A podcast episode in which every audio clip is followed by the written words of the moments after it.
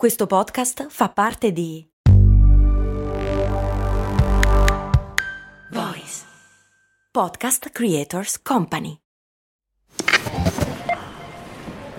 Ecco il suo resto. Mm, certo che al giorno d'oggi con un euro non si fa più granché. Beh, lo posso usare per il carrello della spesa. Ma comprare 10 Goliador? Eh no, per quelle servono 2 euro adesso. Ah, beh, allora non mi resta che lanciarlo nella fontana di Trevi ed esprimere un desiderio. Oppure, beh, potrei investire sul mio futuro. Ma un euro? Beh, sì, su Scalable. Scalable, che supporta anche questo ascolto, è un'app che ti mette a disposizione gli strumenti essenziali per costruire una cultura del risparmio. Ti consente di investire in modo flessibile in azioni, ETF e fondi, creando piani di accumulo automatici a partire da un solo euro.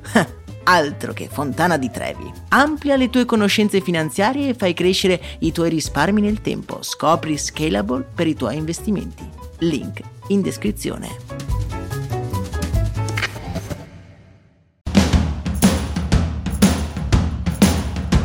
Bentornati amici ed amiche qui in questo podcast, un podcast che vi accompagna nelle vostre mattine dal lunedì al venerdì con storie curiose da raccontare alla macchinetta del caffè. Le feste, amici miei, purtroppo sono finite e noi siamo costretti a tornare alla normalità, incastonati nella nostra routine. Come ogni routine che si rispetti, beh, eccoci qui il lunedì mattina ad indagare nei meandri del passato per fare luce sulle incredibili storie che si nascondono dietro degli oggetti che ci circondano. È inverno, amici miei, e come ormai molti ci ricordano, beh, non ci sono più gli inverni di una volta, pieni di gelo e di neve che scende copiosa. Spesso nelle stazioni scistiche a quote più basse si vedono solo delle tristi lingue di neve artificiale in una distesa di terreno verde o marrone. Il turismo invernale per molte località è l'unico sostentamento e quindi si cercano un po' tutti i modi per produrre o addirittura far arrivare la neve dove non si vede cadere neanche un misero fiocco ormai da molti anni. L'innevamento artificiale non è una cosa recente, amici miei. Pensate che il primo cannone sparaneve in Italia fece la sua comparsa per la prima volta nella stazione sciistica di Piancavallo, vicino a Pordenone, nel 1970. Per scoprire la storia del cannone sparaneve, o se vogliamo detta in modo un pochino più noioso il sistema di innevamento programmato, dobbiamo riavvolgere il nastro del passato fino agli anni 40 e trasferirci in Canada.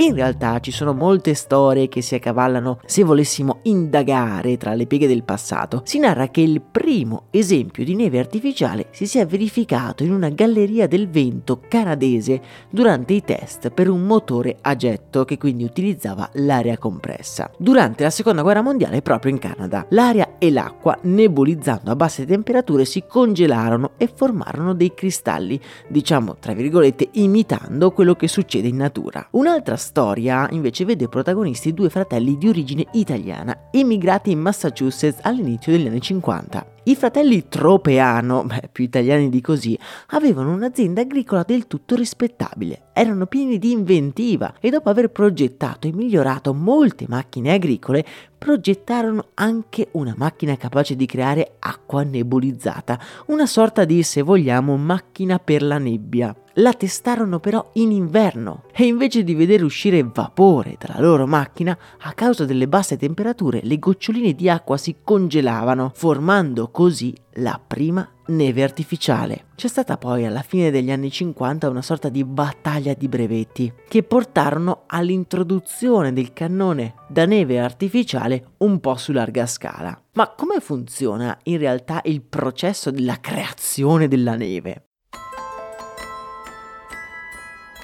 In realtà niente di fantascientifico, il cannone sparaneve è come una sorta di mega super ventilatore ad acqua. Avete presente quelli che mettono lungo le file dei parchi divertimento in estate per rinfrescare senza bagnare troppo? Quelli che troviamo anche nei ristoranti all'aperto. All'interno del cannone viene pompata acqua a pressione che tramite ugelli e grazie a delle ventole viene nebulizzata nell'aria. Al contatto con l'aria le microparticelle di acqua congelano quasi istantaneamente e successivamente viene messa ulteriore acqua nebulizzata nell'aria che si addensa attorno a queste piccole particelle di acqua andando a formare il cristallo che poi precipita al suolo per effetto della gravità. La neve artificiale risulta, e sono convintissimo che ve ne siete accorti anche voi se siete andati a sciare negli ultimi giorni, diversa da quella naturale.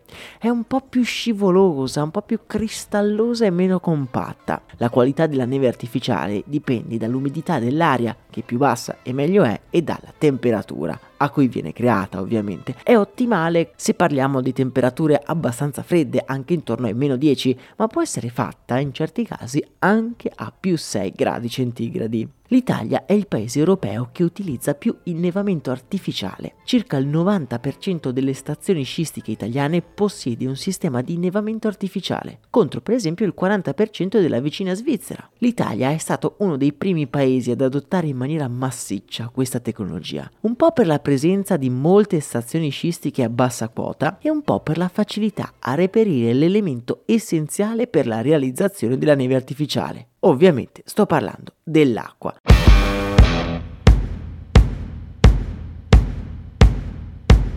Già perché gli impianti di innevamento programmato hanno bisogno di acqua, ma di tanta acqua. Per farvi capire, per imbiancare una pista da sci di medie dimensioni, di circa un chilometro e mezzo di lunghezza, servono la bellezza di 20.000 metri cubi di acqua. Ed è questa insaziabile sete di acqua che pone i cannoni sparaneve al centro di un dibattito etico. La mancanza di precipitazioni nevose è conseguenza del cambiamento climatico che le ha ridotte e le ha anche rese un pochino più irregolari, favorendo fenomeni più intensi ma in periodi dell'anno non utili per le stagioni scistiche, cioè se piove tutta l'estate alle stazioni scistiche, beh, non interessa molto. È innegabile che i cannoni rappresentino una contraddizione. Se da un lato servono per mantenere in vita le stazioni scistiche, che a causa del cambiamento climatico hanno visto colare a picco i livelli di precipitazioni nevose negli ultimi decenni, per funzionare non fanno altro che aggravare queste stesse condizioni che portano alla carenza della neve. Ma non è finita qui, perché la creazione dei laghi artificiali porta però dei benefici all'equilibrio della fauna, mitigando le conseguenze di lunghi periodi di siccità e alleviando anche gli effetti di piogge intense e poco frequenti. A quanto pare sembra che lo spreco d'acqua sia in realtà relativo e non particolarmente rilevante ai fini di tutto il ciclo dell'acqua. Quello che impatta è l'energia elettrica necessaria per far funzionare un cannone sparaneve, energia elettrica che però potrebbe essere compensata da fonti rinnovabili come per esempio l'energia idroelettrica generata dal lago stesso che viene utilizzato poi per generare la neve dal cannone. Cannoni che sono anche parecchio costosi. Un cannone di media grandezza può costare anche 50.000 euro. Recentemente ho letto un articolo di un importante giornale online che parlava di, tra virgolette, accanimento terapeutico sulle stazioni scistiche. Io credo che un po' la situazione sia più complessa di quello che sembra. C'è sicuramente un tema sociale, le stazioni scistiche sono l'unico volano per l'economia di determinati territori e forse andrebbero trovate altre soluzioni, ma secondo me l'innevamento artificiale non è così drammatico come ce lo fanno credere. Certo è che vedere quelle lingue di neve in mezzo alla steppa è abbastanza deprimente. Ve lo dico, da sciatore incallito. Voi cosa ne pensate? L'inneviamento artificiale dovrebbe essere mantenuto oppure completamente dismesso? Fatemelo sapere nei commenti qual è la vostra idea. A me non resta che augurarvi una bella giornata. È ricominciato Brandy a pieno regime, quindi iscrivetevi al canale podcast nella vostra app di ascolto preferita e anche iscrivetevi al canale Telegram che trovate in descrizione per rimanere un po' aggiornati su tutto quello che succede. Per intanto io vi saluto, un abbraccio dal vostro Max Corona.